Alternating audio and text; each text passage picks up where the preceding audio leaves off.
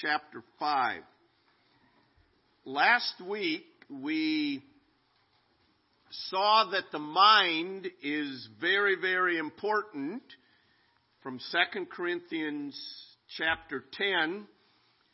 And we saw that our natural mind cannot be trusted, that it will lead us astray. And only having the mind of Christ repairs our natural mind. And we closed last Sunday with reminding us that we, you alone, are the gatekeeper of your mind. And indeed, we are to be the gatekeepers of our mind, that we ought to test every thought that comes into our mind and bring it into captivity to the obedience of Christ, Second Corinthians tells us. And so in, in realizing that, the, the great responsibility that we have in taking captive our mind, every thought, bringing in to obedience to, to Christ. So that's a 24 hour, seven day a week job. It's, it's continual and our responsibility, we can't give it to anyone else. So, in building on that today, and, and again, this all, this all fits into how we view the world, and it's important for us. The big picture is that we were created by God. The fall of man disrupted what God designed for us and broke fellowship with God. But God sent His Son to redeem us, to save us, to deliver us from our sin, and to bring restoration, fellowship with God, and ultimately complete restoration when we're in His presence. But in the midst of this life, as we have been redeemed, as we have been delivered from the penalty of sin and the power of sin, we're still wrestling in this world. We live in a fallen world. We're still wrestling with the presence of sin. And that's where we have to take captive every thought. We're the gatekeeper of our mind. Galatians chapter 5 and verse 13.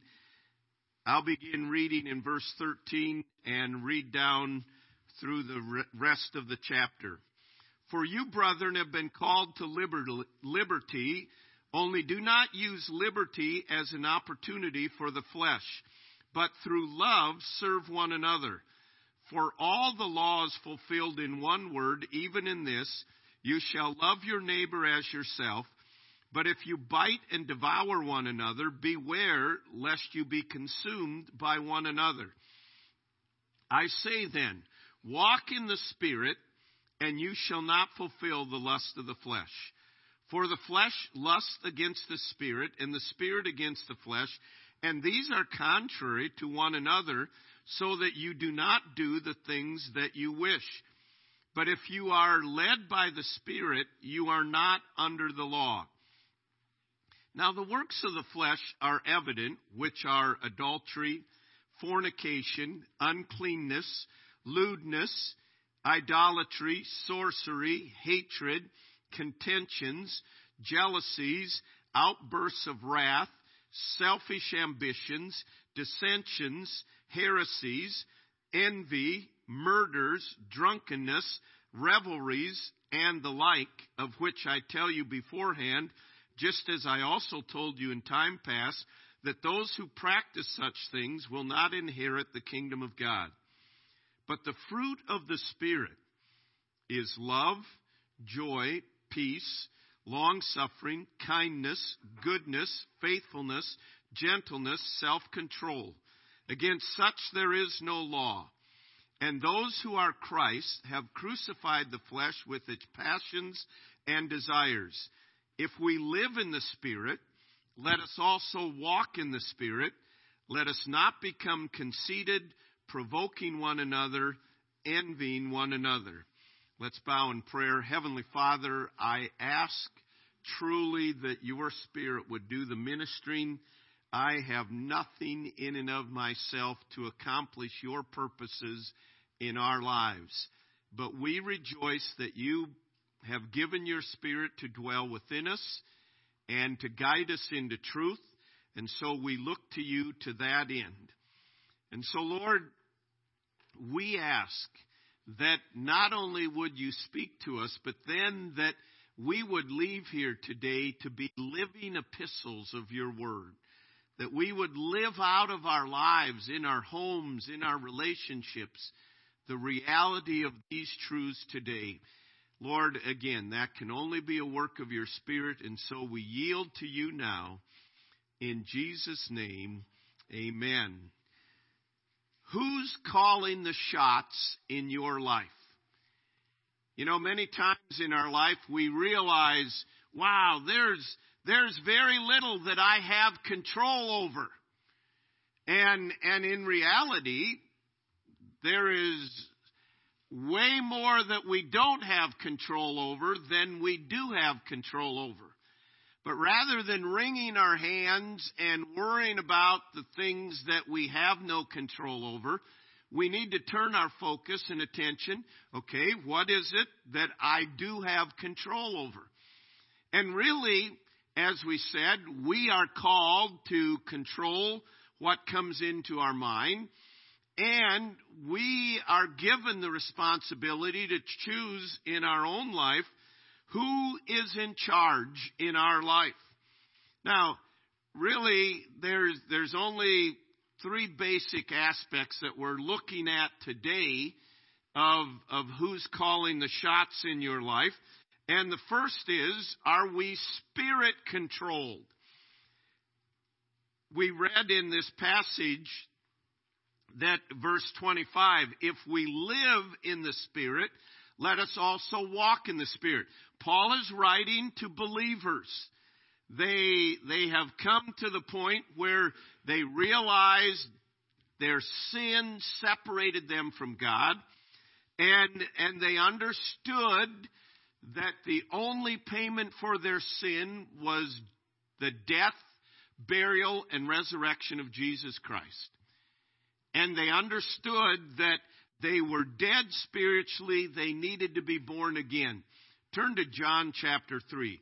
A very familiar passage, but I want us to renew in our minds the truth of this. John chapter 3, you're familiar with Nicodemus came to Jesus by night, and, um, and Jesus said to him, You must be born again that you, unless one, verse 3, is born again, he cannot see the kingdom of God.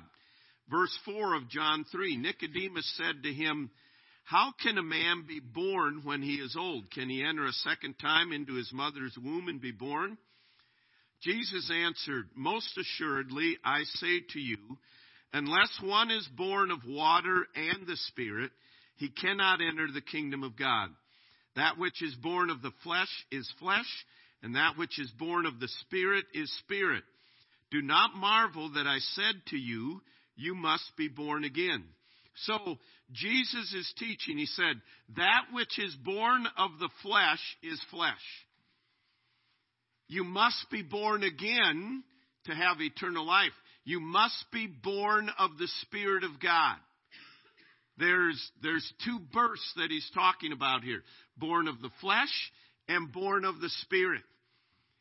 And Paul in Galatians is writing to the church, the called out assembly of believers who have placed their faith and trust in Jesus Christ. So they were born of the Spirit. The Spirit of God is dwelling within them. And he said to them, if you live by the Spirit, if you have spiritual life by the Spirit of God, he says, then you must walk in the Spirit. What does it mean to walk in the Spirit? It means to be controlled by the Spirit of God. It, it means that the Spirit of God is the one that is controlling your life. He's the one that, that's calling the shots. He's the one that is in charge. And he said in this passage, a person that is controlled by the Spirit will have various aspects of the fruit of the Spirit in their life. We're not going to go into details, but love and joy and peace and long suffering, gentleness, goodness, faith, meekness, self control. When the Spirit is controlling us, these things will be manifested in our life. When the Spirit is not controlling us, they won't be. So, a person controlled by the Spirit will have the fruit of the Spirit. A person that is controlled by the Spirit will have a worldview that sees the big picture, will have, um, will be eternally minded. They won't just be thinking about this life. They'll be eternally minded. They'll be thinking about the aspect that everything I do has an impact not only now, but for eternity. A person that is controlled by the Spirit continually in the walk is asking, what does the Spirit or what does God want me to do? Now, it's not just asking that question, it's the result of seeking God's will through the Word of God, through prayer, through fellowship with other believers. See, several years ago there was a popular trend what would Jesus do? Well, that is a great question to ask. But the problem was there were many people that dreamed up what Jesus would do, and they'd never looked in the Word of God to find out what Jesus did. To ask, what would the Spirit of God want me to do? has to be based on not just some, well, I think the Spirit would want me to do this. It has to be based on active and diligent perusal of the Word of God study of the Word of God. He said in 2 Timothy, study to show yourself approved unto God, a workman that needs not to be ashamed, rightly dividing the word of truth. A workman that needs not to be ashamed. God's word said, this is what I'm supposed to do. But I went and did something different, and then God rebukes me. God makes it so it doesn't work and I am ashamed. Or I may come and say, God, I did this. And God says, No, that isn't what I wanted you to do. Why? Because we neglect the Word of God. We neglect fellowship with God through the ministry of prayer and fellowship with others. So it's not just um, asking, What does the Spirit want me to do? It's asking that based on we sang, Seek ye first the kingdom of God and his righteousness, and all these things shall be added unto you. But how many times do we not even ask, What would the Spirit want me to do in this? I mean, from, from the basic thing of, of situations in the home, in very practical, real situations. What would the Spirit want me to do in this? What does God, what would He want me to do in this? And all of this ties together. See, we, we often divide up our Christian life. Uh, this, I'm going to get up in the morning and read my Bible and pray, okay? I did that. And, and now I'm going to work. That's my work section of my life. No, the principles, the truths of God's Word and God's Spirit should permeate every area of our work, every area of our home life, every area of our interaction with all people, and it needs to be, as I said, permeating every area of our life.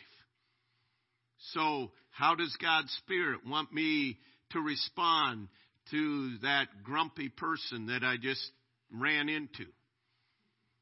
How does God's Spirit want me to respond when they're having trouble with the, with the cashier, the machine isn't working right? How does God's Spirit want me to respond?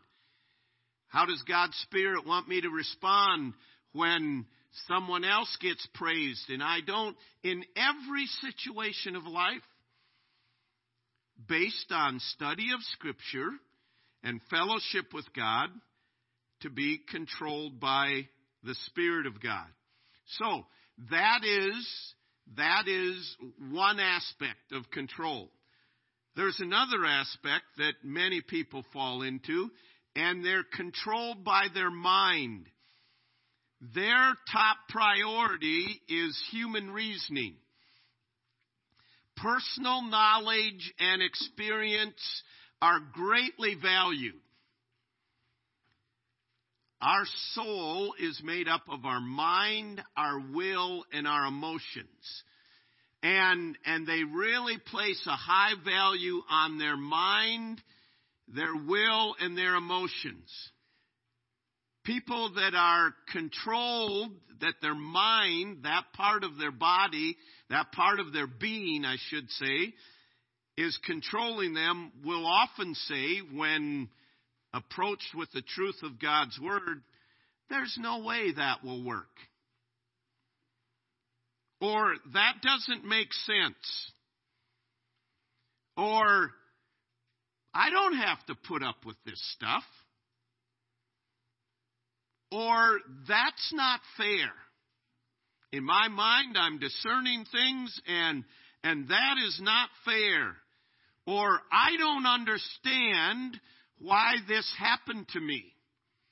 It's not necessarily bad in, in asking God why this happened, but when we elevate our understanding above the Spirit of God and we're controlled by our understanding, by our experience, we're more concerned about figuring God out than just believing and obeying Him. Now think of it. The Bible is full of examples of individuals that God called them to do something, and if they were controlled by their mind alone, they wouldn't have done it. Joshua wouldn't have marched around Jericho. Noah wouldn't have built the ark. I mean, the disciples that followed Jesus, humanly speaking, can anything good come out of Nazareth? No. But they, they weren't controlled by their mind. They were controlled by the Spirit. And, and we think oftentimes that, that we're not controlled by our mind, but if we, if it doesn't make sense to us, it can't be right. Well, do you understand how limited you are in your mind? I'm not saying you're stupid. I, am we're all limited in our mind. And, and if the only thing that we exactly understood, we trusted, we wouldn't be having lights and electricity. You say, I understand how, how electricity works. You may understand how the, the power gets here. Do you drive by the power station on 6th Street and you say, I can explain all about that. Maybe some of you can. But when it comes to God, He's God because He alone is limitless. And when we put Him under our mind and we say, that doesn't make sense to me, I can't understand that, so it can't be true, our mind is controlling us. There's one other aspect that I want to mention. It's when we're controlled by our body. We live to satisfy physical appetites and impulses. Paul wrote to another group of believers and he said to them, speaking of the people that they were living amongst, he said, who, their God is their belly. And it was his way of saying their appetites control them. They're controlled by their physical senses sight, sound, smell, taste, and touch. That means they're sensual. In our terminology today, sensuality is, is limited to the sexual realm. But a, a person that is controlled by their senses is controlled by their body. They're impulsive, they're unstable, they're out of control, and honestly, many people today are controlled by their appetites. Now, spirit controlled, or are we mind controlled, or are we body controlled? The right order of this, we are. All of these are parts of our being. But the right order is that the spirit controls the mind and the mind controls the body. And, and honestly, this is, this is the, the key to unity in a, in a family. It's the key to unity in a church. It's the key to unity in a nation. And this is the key to obedience to Christ is that the Spirit controls our mind. It, the Spirit says to the mind, This is what I want you to do. And the mind says, I may not understand it. I'm not sure why, but I'm going to obey the Spirit. And so the Spirit controls the mind, and the mind then controls the body. The Spirit of God says, it's important that we seek first the kingdom of God. So, mind, you tell the body to roll out of bed in the morning and seek first the kingdom of God. If the body's controlling us, you keep hitting the snooze button. I don't feel like getting up. The body says, I don't feel like getting up. There are people that are saved but their body is in a lot of control of their life, and because of that, their spiritual life isn't producing fruit. They're undisciplined, they're, they're not committed. This is the only order, the Spirit controlling the mind. So the Spirit of God, and this is where the Spirit of God tests. Last week we said to test every thought. The Spirit of God says, uh, you just had a thought about that guy being a jerk. Get that thought out of there. That guy is made in the image of God. He's no more a jerk than you are.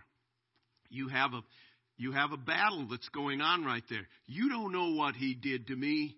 He is. He's the biggest jerk I've ever met. And and right there is the battle. Is the spirit going to control the mind? And we're going to say, You're right and we reject the thoughts, we take captive every thought. Honestly, it is, it is only this order the spirit controlling the mind, controlling the body. That is the only order that honors God. People put the mind over others. But again, all of this comes down to two basic things salvation and submission. Galatians chapter 5, he's, he's giving this. If you submit to the Spirit, the whole passage we, we read, and he concluded it, if you live in the Spirit, which we already mentioned, that's salvation. If you're here today and you have never submitted to Jesus Christ alone for the forgiveness of your sins, you are not saved you are separated from God now by your sins and will be for eternity unless you trust Jesus Christ. It's submitting to the leading of the Spirit of God to bring us to salvation. But once we are saved, many of you here today have trusted Christ for the forgiveness of your sin. You are alive in the Spirit, but you must walk in the Spirit. That means that you put the Spirit number one in your life. God, what does your Spirit want me to do? See, and this is, this is the most practical aspect. There's times the, the, the Spirit of God prompts you to do something. And you say, man, my body doesn't feel like doing it. I came home Friday and and we'd talked about this before, but my wife said we we sh- this might be a good time to go see someone. And my body and my mind, I thought, I don't feel like going and seeing them.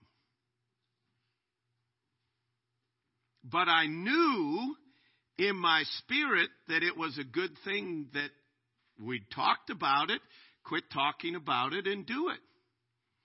See, it's, it's every little practical thing. The Spirit cares about everything. There's times the Spirit of God says, says to me, yeah, it's time to balance the books. Do your budget. And I think, I don't want to do the budget. And I am tired. And you know what? I can, the Spirit of God doesn't throw me against the wall and say you're going to do it. He says, fine, do whatever you want. The Spirit of God always says, it's fine, do whatever you want.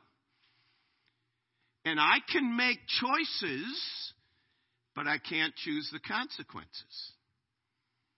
And so, simple little things like that. Who's calling the shots? Who your mind, your, your body says, eh, no, we don't want to do that. And the Spirit says, no, this is right. Who,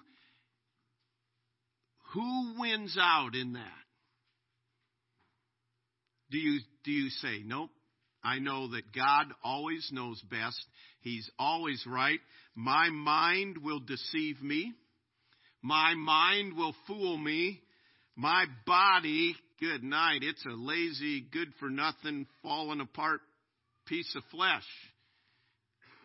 And it is, our body naturally will go the other way. You say, not mine, I'm disciplined. That's because you've got a mind that tells your body, get up and go do it. Your body doesn't naturally say, hey, it's time to exercise. Let's go. It doesn't say that. Your body doesn't naturally say, hey, get out of bed and push yourself a little harder than you've been pushing yourself. The only way you do that is when your mind tells you that. But we, the Spirit of God, perfect in all His ways, wisdom beyond anything we can imagine, we will elevate our mind and our body over the Spirit of God, and then we wonder why things don't work the way we want. I don't care what you do. You may elevate your mind and you may pray about it. God, bless me in this endeavor. God, help me in this endeavor. And God says, no, because you're not obeying my spirit. Do you understand? Continually. If you live by the Spirit, I have spiritual life. Let us also walk in the Spirit. The walk that he uses there is the most basic form of progress. It is step by step. So today, when you go home, it's before you go home, walk in the Spirit. Does the Spirit want me to put my head down, walk out of the door, and not greet anybody and not be involved in everybody's life? Maybe he wants you to do that. If you got a bad attitude and negative spirit, get out of here. You know, that's what the Spirit says. I don't want you infecting anybody else. But he may not be saying, he wouldn't be saying, get out of here. He'd be saying, get right. But everything, everything, how do you respond to your husband or wife? How would the Spirit want me to re- respond here? Well, your mind says they don't deserve it. Well, that's what your mind will say. But God's Spirit says, Be ye kind one to another, tenderhearted, forgiving one another, even as God for Christ's sake hath forgiven you. The Spirit says, Don't be overcome of evil, but overcome evil with good. And this is continually the battle that goes on in our life. And you decide who's in charge in your life. You decide what gives there. So he says, if you live in the Spirit, walk in the Spirit. Can you imagine what difference there would be in our homes and families and community if if even 50% of the people that profess to be Christians in southern Iowa started living in the Spirit, can you imagine what a difference it'd be? I mean, this is, this is what it boils down to. This is what is involved in our worldview. You're redeemed, and He wants you to live in a fallen world to make a difference in a fallen world, but we can't make a difference if we don't walk in the Spirit. If you live in the Spirit, let us also walk in the Spirit. Heavenly Father, I pray that your Spirit would make personal in our lives these truths. Lord, only your Spirit can, can bring it to the reality of, of our individual lives. And I pray today that there would be a renewed commitment on the part of believers to say, I am going to walk in the Spirit. That we would truly be spirit controlled, that would control our mind, and that our mind would control our body and that we would have things in the order that you designed and that we could see the fruit of it that would truly glorify you. Lord, I pray for individuals here today that your Spirit is even now convicting and they know they are not your child. They know they've never trusted you for forgiveness. I pray today that they would call upon you for the forgiveness of sins and that they would be born spiritually, born again. And then, Lord, I pray for every believer here. May we be conscientious. May your Spirit quicken us to the need to submit to your Spirit. And may we know the joy of walking in your Spirit. We pray in Jesus' name. Amen.